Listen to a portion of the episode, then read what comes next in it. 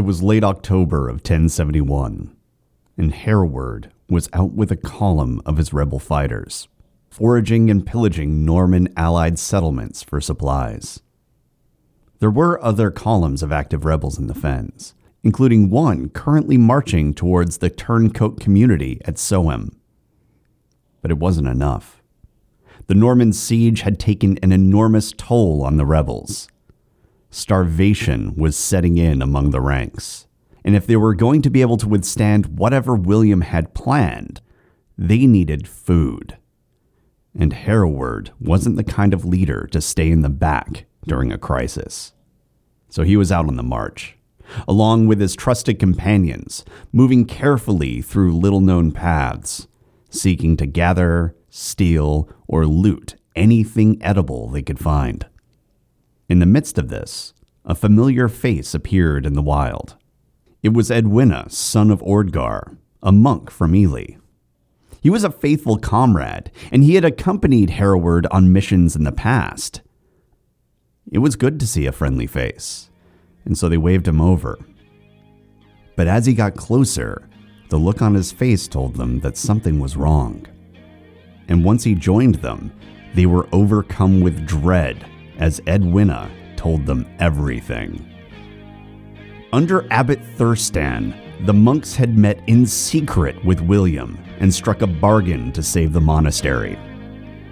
In exchange for peace, they revealed the defenses of Ely and gave him details on how to defeat the rebellion. And right now, in Hereward's absence, the monks were back on the island, convincing the army to surrender to William. And William was on the way. It was over. and Edwina told Hereward and the band that they had to surrender. It was done.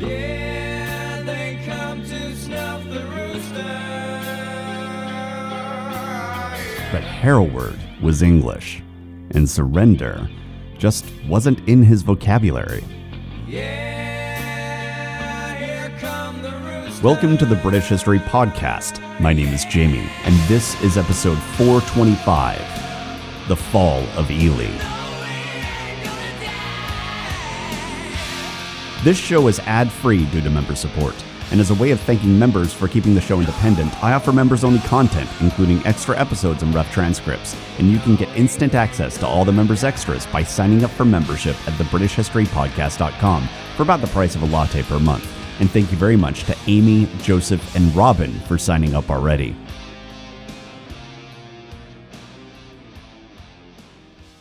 How had it come to this? What had happened? Things were difficult, but the rebellion had been making headway. I mean, sure, William, now that he was back in England, was tromping through the countryside and slapping up forts wherever he could. And sure, he was tightening the net around Ely. But those plans had all been limited. Even now, hungry and hemmed in, the rebels were launching attack after attack against William and his allies. Orderic, version E of the Chronicle, and the Liber Eliensis all report numerous rebel strikes. But now, with Edwina's reports, it was confirmed. William wasn't just tightening the net around Ely. The usurper king had an inside man, and this turncoat was going to help him destroy Hereward and his whole merry band. Those forts weren't defensive. They were preparations. William was planning on cornering them like a hind in one of his fancy man hunting trips. Abbot Thurstan's betrayal had given William the edge he needed. The abbot had used his position of trust within the rebellion to destroy it. Weeks earlier, when William was meeting with the turncoat abbot, we're told the king was overcome with, quote, unaccustomed joy, end quote, as the monk revealed Ely's defenses and weaknesses. We're told that the king was so excited, he acted as if he had already won the war. But he hadn't. He still needed to connect A to B. Knowing how to take the Isle wasn't enough. To pull this off, William needed a combined force of infantry and cavalry. The trouble, though, was that, according to the Liber, he was having difficulty finding any men who were willing to actually storm the island. Because everyone remembered how Operation Swamp Stallion had ended, you know, with large numbers of the army drowning thanks to his terrible bridge.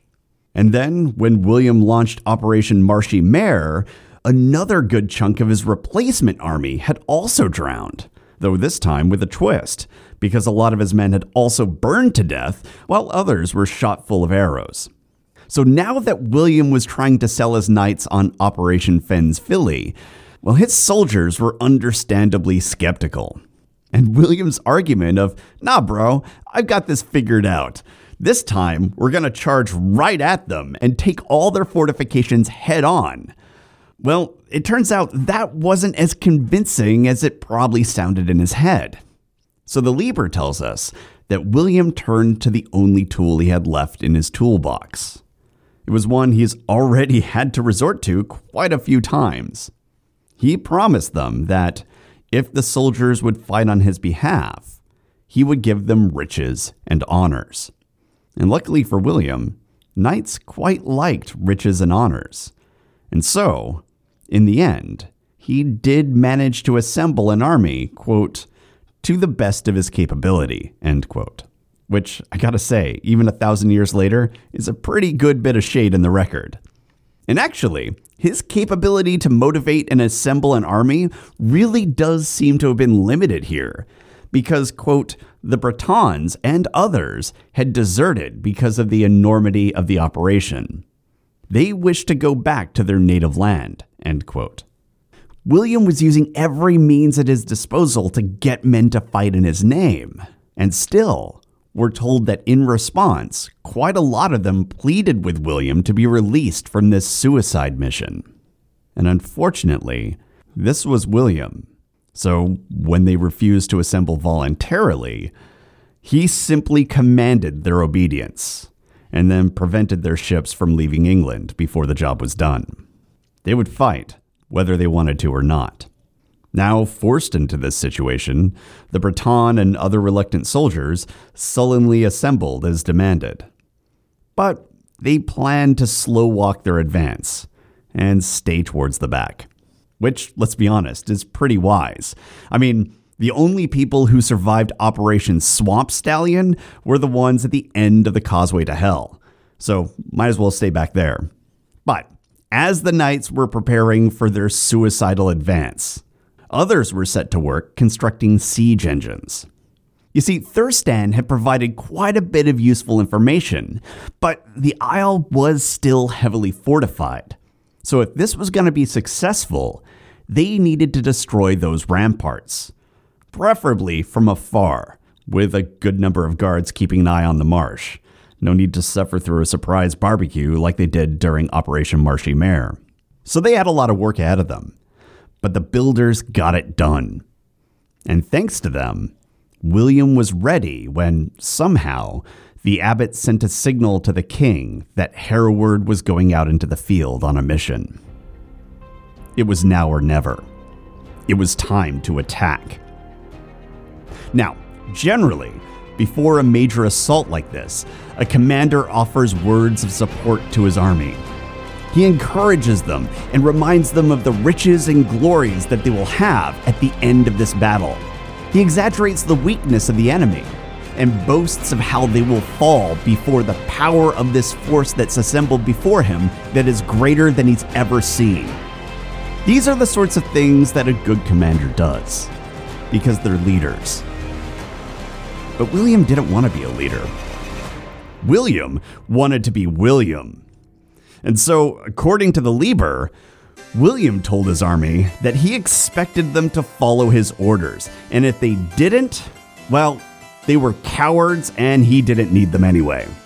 He said he didn't care what they were gonna do because he was gonna attack Ely regardless of how they felt about him, and he didn't need any weaklings riding his coattails to victory. So, on the eve of a battle from which many of his men will never return, King William was berating his army, calling them cowards, and daring them to abandon him.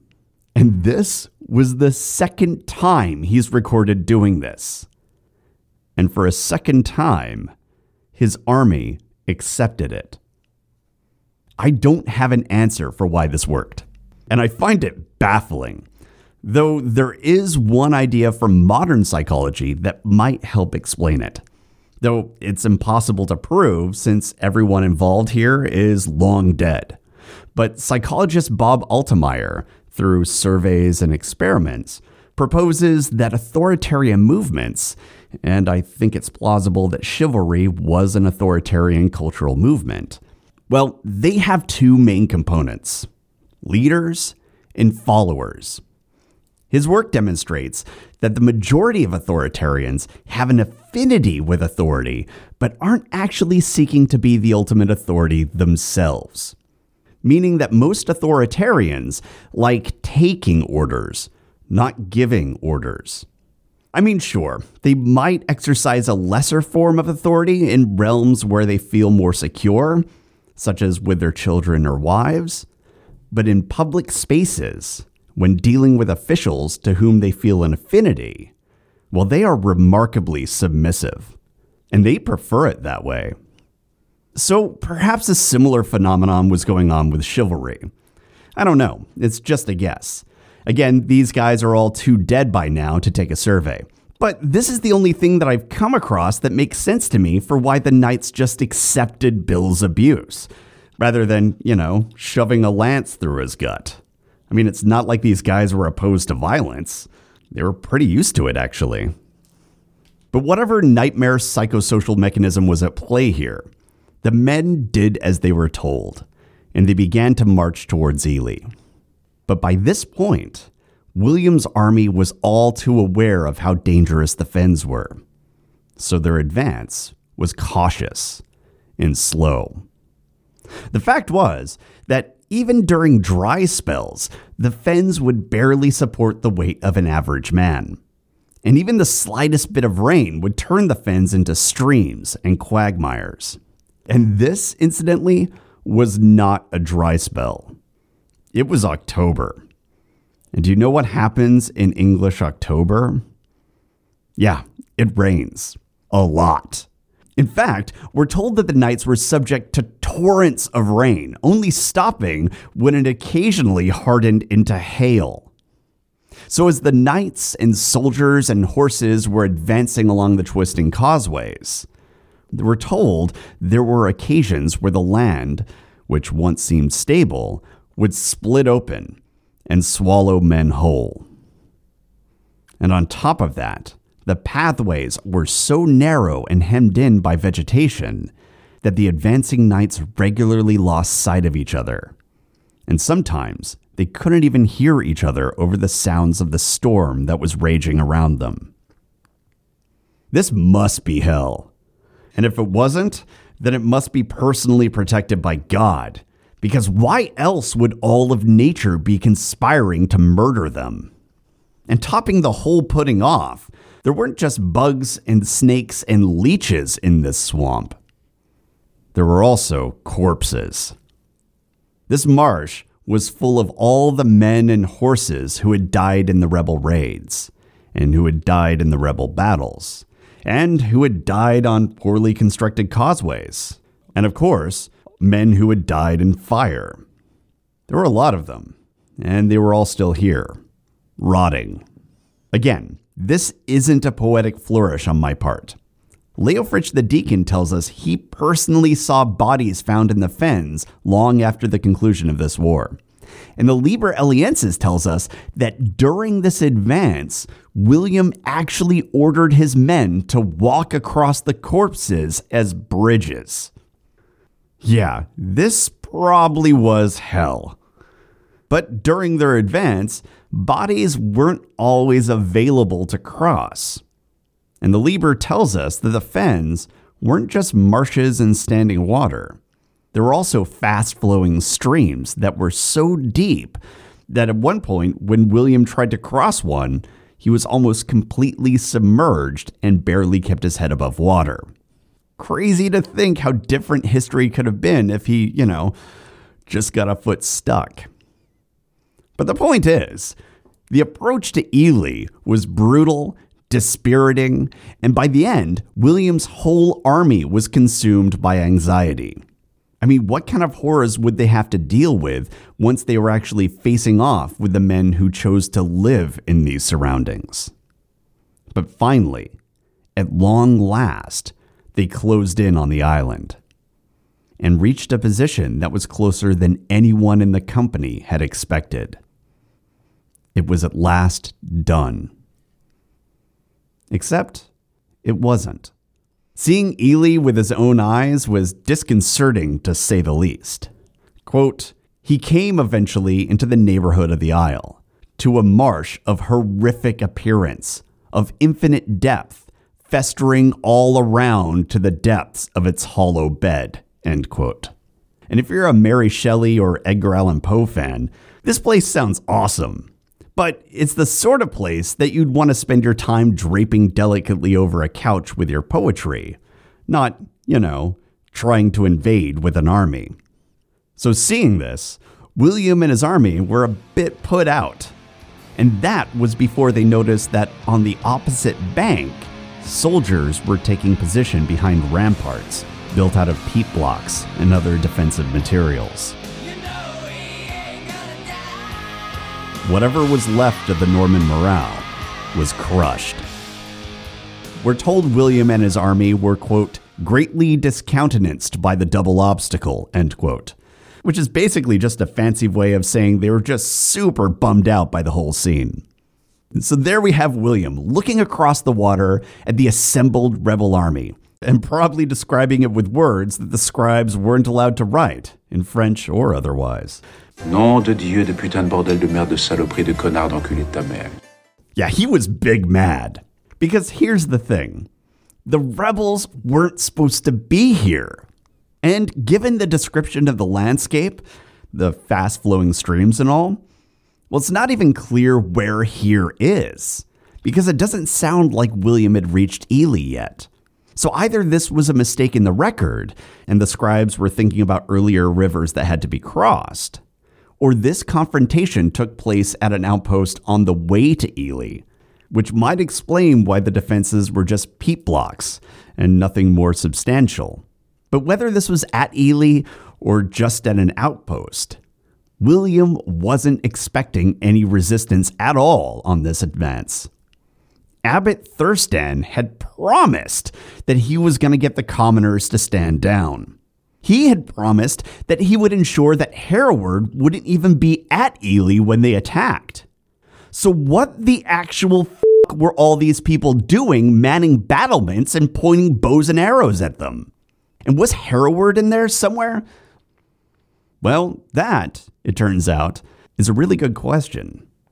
You see, according to the Gesta, when Brother Edwina found Hereward in the field and warned him of the attack, and then asked him to surrender, Hereward had something entirely different in mind.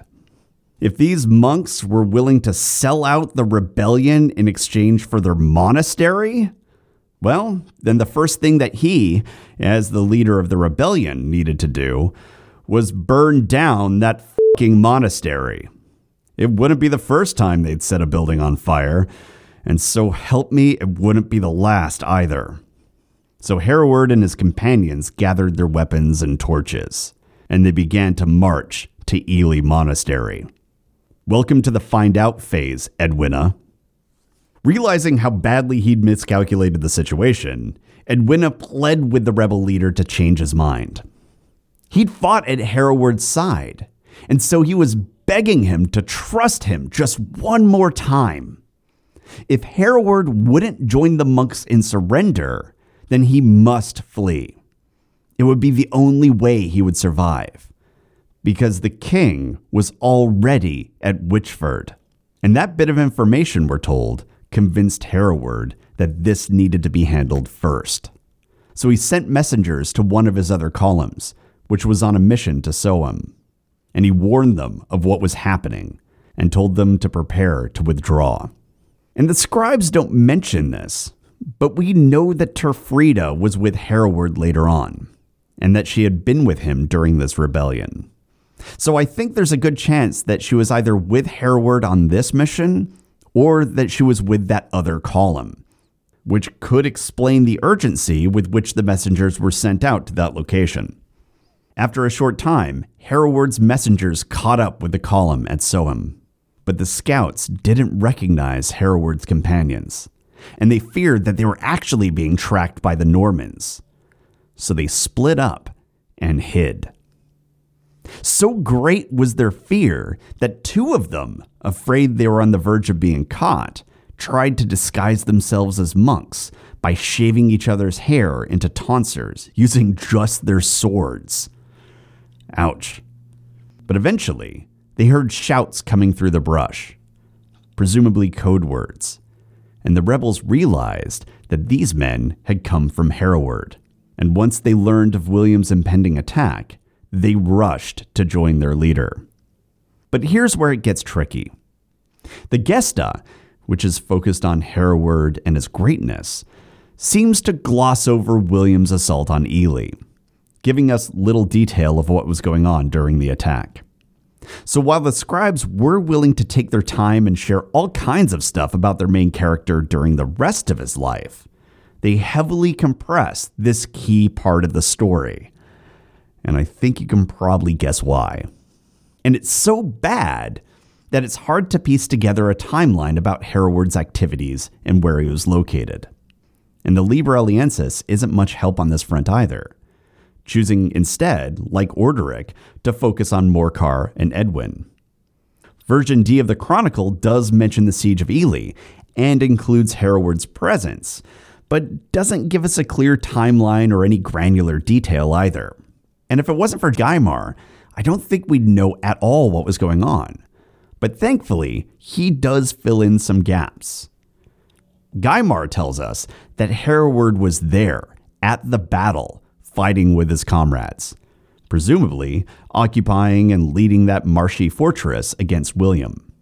Though, like all our sources, we also can't know for certain if Gaimar was actually accurate. So, in the end, I don't really know what happened here. My best guess is that Hereward was out in the field, and Brother Edwina felt bad about the impending attack and went to give him a warning. And when he got word, Hereward kind of went ape shit, but he was convinced to set aside his desire to burn down the monastery and instead gathered with his compatriots and organized a defense. And while Abbot Thurstan did hold sway over the commoners, Hereward held more. And so he was able to rally the troops, and he brought them to a defensible location to make a stand. And that's how you get the sudden appearance of a fortified marshy outpost manned by reportedly thousands of fighters, directly in the path of William's advance. But that's just a guess based on my personal attempt to reconcile the records. And without a clear contemporary timeline, it's really impossible to know. But regardless of whether it was Hereward leading the defense or whether it was Morcar or Wulfrich or any of the other figures in the rebellion. The fact remained that there were suddenly a ton of rebels taking up defensive positions and preparing to fight the Norman army. But this wasn't William's first rodeo. He'd been dealing with Hereward for quite a while by now, and so he'd learned to expect the unexpected. And that meant that William hadn't just been leading an army through the marsh. He was actually leading the head of a siege train. Those boats that he'd used in Operation Marshy Mare, well, they were still under his control, and they were following behind him. And they were loaded down with catapults and ballista. So rather than trying to swim across the deep waters while getting pelted by English arrows, William had a different plan. He ordered his men to place the siege engines on any patch of dry land they could find, and then train their fire on those peat blocks. They were done fighting the enemy's war. They were going to fight this in the Norman manner. They were going to bombard them into dust. Once in position, the order was given, and volley after volley of giant javelins and enormous stones were hurled towards the English defenses. The intent was to soften the English lines and barricades. But that wasn't all they were softening. They were on the fens. They were all on the fens. We're not talking about bedrock and dense clay substrate. We're talking about peat and assorted moss and whatever the hell else was in a swamp. Which meant that even the solid ground that they placed their siege engines on was still pretty spongy. And with every volley, quote, the unstable ground shook, threatening everyone supported by it with drowning, end quote. But William didn't give a shit. He wanted this done. Now. Though now was a term that was as soupy as the terrain. Because if the Liber and the Gesta have the right of it, the fighting took place over the course of a week, which meant that just this engagement, in fact, just this part of the engagement, probably lasted days. So, days of the English weathering whatever William and his men could load onto their war machines. You know, rocks, tree trunks, horse bodies, whatever. Probably anything and everything was flung at them at one point or another.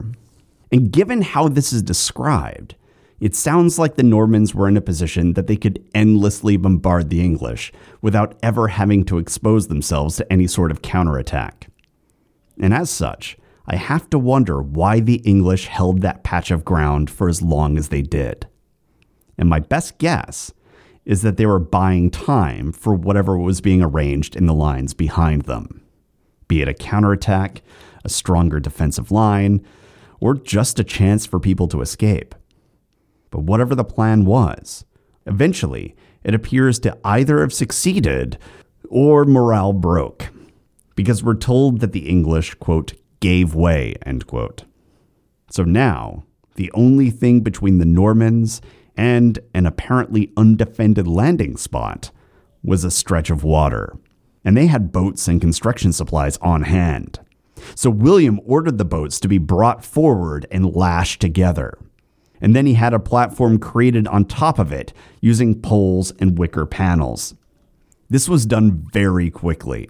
And the Liber tells us that what they managed to build was, quote, a weak and shaky bridge, end quote. And given all that had happened during previous crossings, you would expect a little caution would be warranted here. But William was in too much of a hurry. The English had retreated, and he wasn't going to lose the momentum. So he ordered his men to rush across the bridge as quickly as they could. And so, quote, a thousand French knights in body armor and helmets, end quote, charged across the shaky little bridge. And somehow, they made it. Or at least, the majority of them did. We aren't told how many, if any, tripped and fell into the water, but I've watched enough Ninja Warrior to be pretty sure that a few of them did. But reaching the opposite shore didn't solve all of their problems. We're told, quote, there still remained for them a difficult struggle out of the pools of water. They scarcely made it in the end to solid ground through pitfalls and eddies of mud, end quote. And the Liber tells us that there, on solid ground, waiting for them, were thousands of rebel fighters. And at long last, the rebels were able to fight their enemy directly. Now, the numbers that the Liber gives us are probably enhanced for dramatic effect, portraying the Normans as terribly outnumbered by many thousands of rebels. But given the length of the fighting and the size of the rebellion, this was still probably a very significant fight. The Liber claims that eventually the English broke and fled the battlefield for a second time. And it says that they fled not because of strategy, nor because of loss of morale due to casualties. No, the Liber, clearly taking its cues from Poitiers, claims that the mere sight of William's magnificent face was all that it took to break the will of the English. And I'm not kidding. But pretty face or not, William still needed to reach the central monastery of Ely, which seems like it was functioning sort of as a nerve center for the resistance. So we're told that he and his army, quote, went round the crooked fen paths on a most difficult march, end quote. And yeah, I bet it was a difficult march. This was the rebels' home turf, and they were rebels who were experienced at guerrilla tactics. So this advance was likely hard, bloody, and fraught with terror. But eventually, thanks to the assistance provided by Abbot Thurstan and his brothers, the Normans were able to track their way through the rebel isle until they met the main rebel force. Quote, in a place which was terrible beyond all the difficulties which he had previously overcome, end quote. Now, the scribes don't provide us with any more information than that, but I'm getting the sense that the rebels had a plan after all. That they weren't just fighting for the hell of it, but were slowing down the Norman advance so that they could retreat and fortify a location where they would inflict maximum damage to any who attempted to breach it. Orderic, when describing the rebels' holdout, tells us that the site was virtually inaccessible. And it also had easy access to waterways, which could allow them to escape to the sea if needs be. And he adds that the defenses were formidable enough that they could defend themselves there for, quote, a considerable time, end quote. I'm not sure precisely where this location was, and I'm also not sure if we could reliably find it today anyway. The fens were drained centuries ago, and landscapes also changed naturally. And beyond that, these records are murky. And for all we know, they were island hopping during these battles. But wherever the rebels were, this place, like Ely, sounds like it was a natural fortress and I'm not sure how willing the Norman army was to attack yet another natural fortress. So, according to Orderic, William sent over a messenger to the rebels and provided them with terms. The king wanted an end to this. And besides, he was well acquainted with one of their leaders, Morcar. The young man had actually been part of William's court, which made him a friend of the king.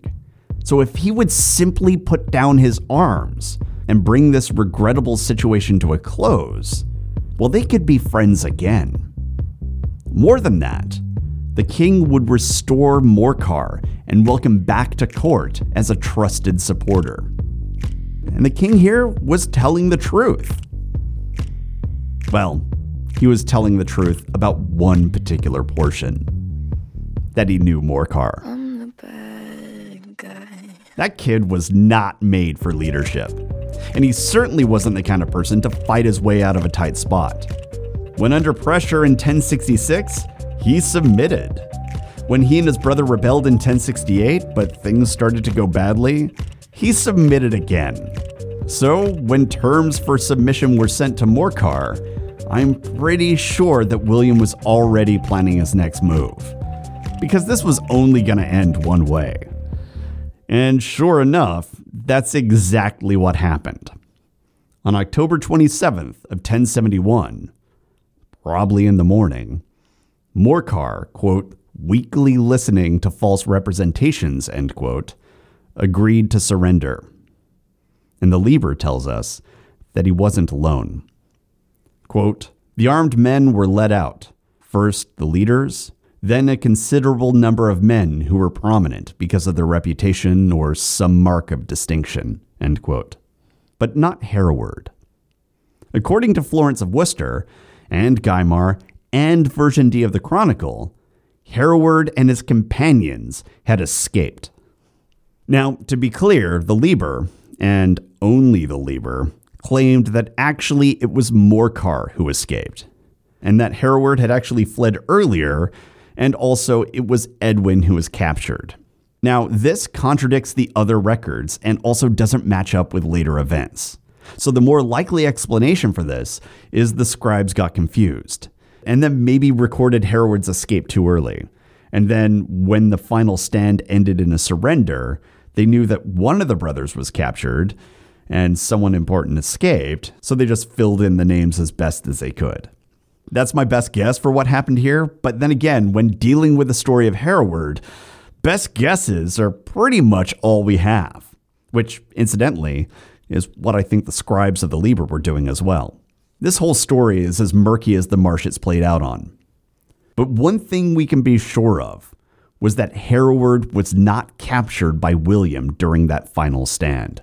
And now he was on the lam with his close companions, which included a number of his trusted commanders and his wife, Turfrida. And it's quite possible they fled to an island refuge in the north called Weida, which was near Upwell. And it turns out it was a good thing that he fled rather than listening to William's promises of clemency, because you'll never guess what William did following the surrender of the rebel army. Yeah, there wasn't much clemency to go around. Here's what the Liber says he did with the leadership. Quote, he sentenced some to imprisonment, some to the loss of eyes, hands, or feet, end quote. Now, apparently, he didn't mutilate the commoners, which is nice, but then again, it's also probably because he knew that given the Great Famine, he needed them working in the fields. And as for Morcar, well, he was the one who agreed to stand down with the army in exchange for being welcomed back into court. So, what happened to him? Well, Orderic says that William was, quote, apprehensive that Morcar would avenge the evils unjustly inflicted on himself and his countrymen, and be the means of raising endless disturbances in his English dominions. He therefore threw him in prison without any distinct charge, and committing him to the custody of Roger de Beaumont, confined him in his castle all the rest of his life, end quote. Meanwhile, as William's knights carried out the mutilations and imprisonments and God knows what else. Well, Abbot Thurstan and his monks returned to the refectory. I mean, that wasn't any of their business. Their part in this was done. And besides, they were safely in the king's good graces thanks to their early collaboration with his forces. And they were also pretty hungry. Starving, in fact and it appears that when William had taken Ely, he brought supplies with him, and those supplies were now available. It was lunchtime, so they went off in search of some nosh. And watching them go, William saw his opportunity. He needed to take care of something. You see, this campaign had been some pretty ugly business he was responsible for a huge amount of death, not to mention injuries, on both sides of this conflict. He was also responsible for the looting and pillaging of a whole bunch of religious houses and estates, as well as all the injuries and deaths that tend to happen when knights pillage. His men had also kidnapped and basically enslaved a bunch of English monks and sent them to Bec. They'd also outright stolen a bunch of religious lands. Oh, and they'd hired a witch for fuck's sake. So, yeah, he needed to sort a few things out with God, which meant going to the shrine of St. Athelthryth, who is the patron saint of all of these people that he had been abusing for months. And then he would be able to set all of this right by praying over the sacred virgin's body and asking for her forgiveness. At least that was what was expected of him. But the trouble with doing something like that is that if he was approached by the monks while he was in there seeking forgiveness, will he'd be pressured to actually grant it. And he didn't feel like granting it. He was already displeased that he had to promise clemency to that jackass Thurstan, and the last thing he wanted to do was promise more forgiveness. He didn't want forgiveness. He wanted retribution. Because he was still mad so, so incredibly mad. So, realizing that the monks were distracted, he headed for the church. And not wanting to take any chances, he ordered his men to lock the doors of the church behind him and stand guard in order to prevent anyone from entering while he was in there. So there he was, in the holy church of Ely, expected to make amends with St. Athelthryth and ask for her forgiveness. But here's the thing she was English. If she was really so saintly, and if she really did have so much influence with Big J, then why wasn't she born properly as a Norman? This was ridiculous. And besides, William was still mad. So he didn't bother asking her forgiveness. He didn't pray. He didn't even bother to walk up to the shrine. Instead, he just tossed a single gold mark onto the altar. I'm guessing the same way you tip your dealer at the blackjack table. And then he banged on the church door, I assume shouting, I'm finished in French, and then headed back out. And with that bit of English nonsense handled, he was free to get back to good, honest Norman work, namely constructing fortresses. And in short order, he found the perfect spot for a new one right there within the monk's own property. A company of knights within their own walls, just itching to bludgeon someone? Well, that should keep these monks in line. So William told his commanders to assemble work crews from the people of Cambridge, Huntingdon, and Bedford to build it. Because Norman knights would man it, but there was no need to waste Norman sweat on something that could easily be built by the English. And then he did the same thing at his original base of operations at Aldreth. East Anglia would now be militarized and directly suppressed. And with that handled, William mounted up and returned to the royal encampment at Witchford. And this was all handled so quickly, and William's departure was so swift that the monks weren't even aware of it. So his plan to avoid granting forgiveness worked. But that was also just one part of the plan. Because actually, what he really wanted was retribution. And we're told that the king's childhood friend, Fitzgilbert, had been involved in the barring of the church. And now that the king was safely away and couldn't be approached, the commander burst into the refectory and berated the monks assembled there, shouting, quote, O wretched and deluded men, surely it would not be impermissible to take your luncheon at a different moment while the king is visiting you and standing in your church. End quote. This had the desired effect. The monks leapt from their tables and ran to the church to meet with the king. But of course, the king was long gone. And there was Fitzgilbert, watching all of this. Oh dear, you've really done it now. What possessed you to offend and inflict such terrible injury on the king? Especially considering that he had only just recently shown you so much mercy. How dare you? I mean, really, how dare you? And I'm guessing that as the holy men flew into a panic and pleaded with him to speak with the king on their behalf, Fitzgilbert was suppressing a wolfish smile, because of course he would speak to the king on their behalf. And it didn't even take long. Witchford wasn't that far, and besides, he had a horse. And honestly, he and the king probably already worked out the details ahead of time anyway. So, after a little bit, Fitzgilbert returned, and he told them that they must meet with the king in person and beg for his forgiveness and then find some way to mollify his anger.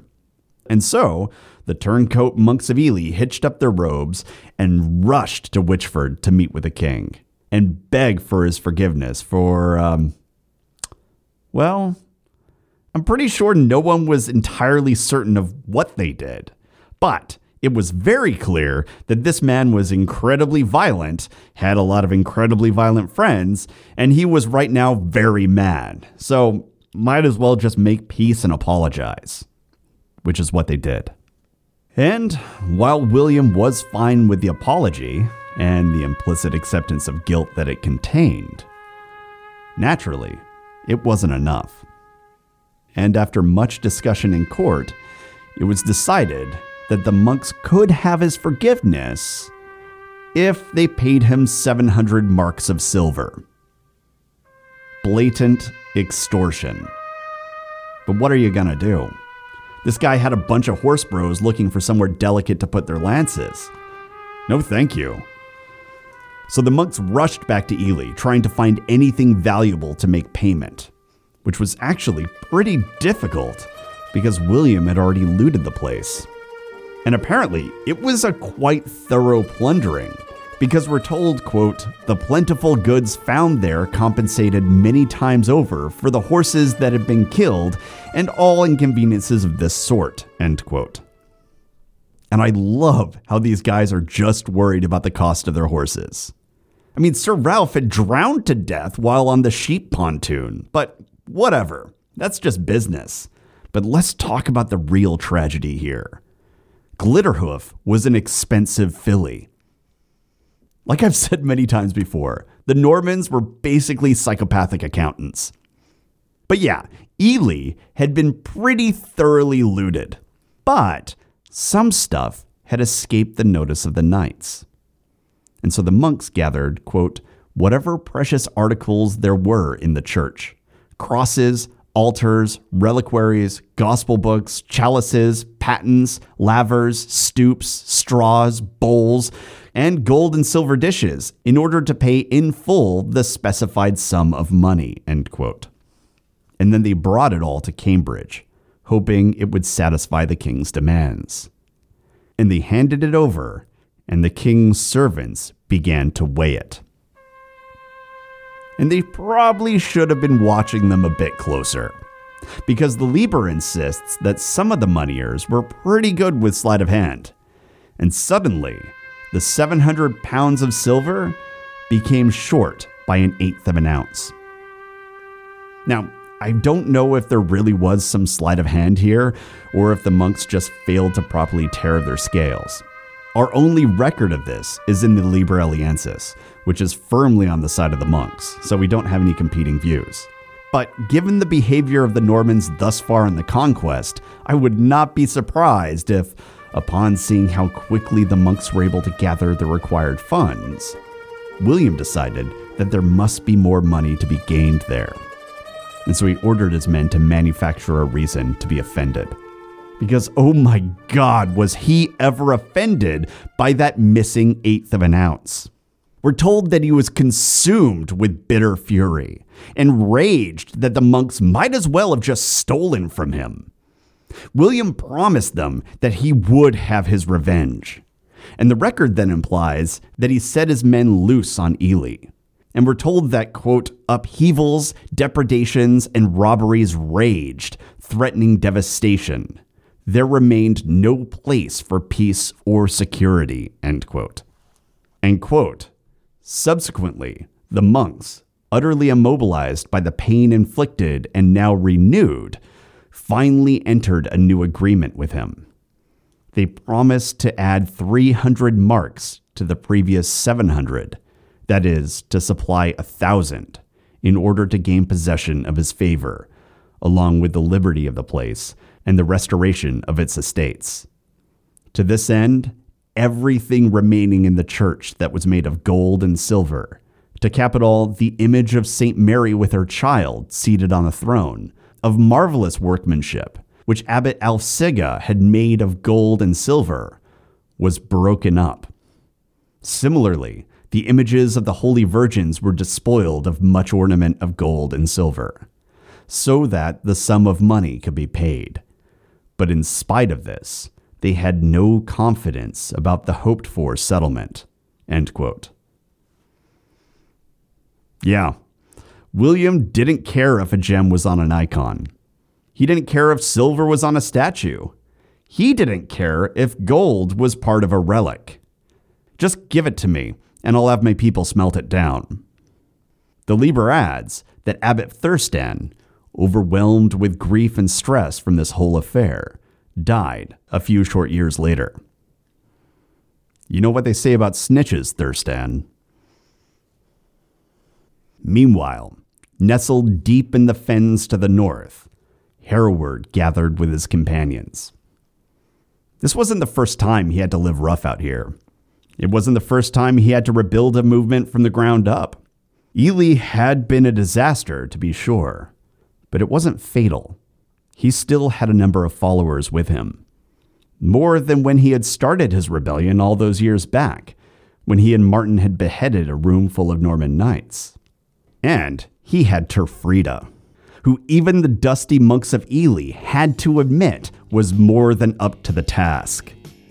I mean, hell, it was this kind of lifestyle that attracted her to him in the first place. And let's be honest, this kingdom was full of Normans who still had their heads. It was time to get to work. If you have any questions, comments, or concerns, you can reach me at the British History Podcast at gmail.com. And if you'd like to help us keep this project going, you can sign up for membership over at thebritishhistorypodcast.com. Thanks for listening.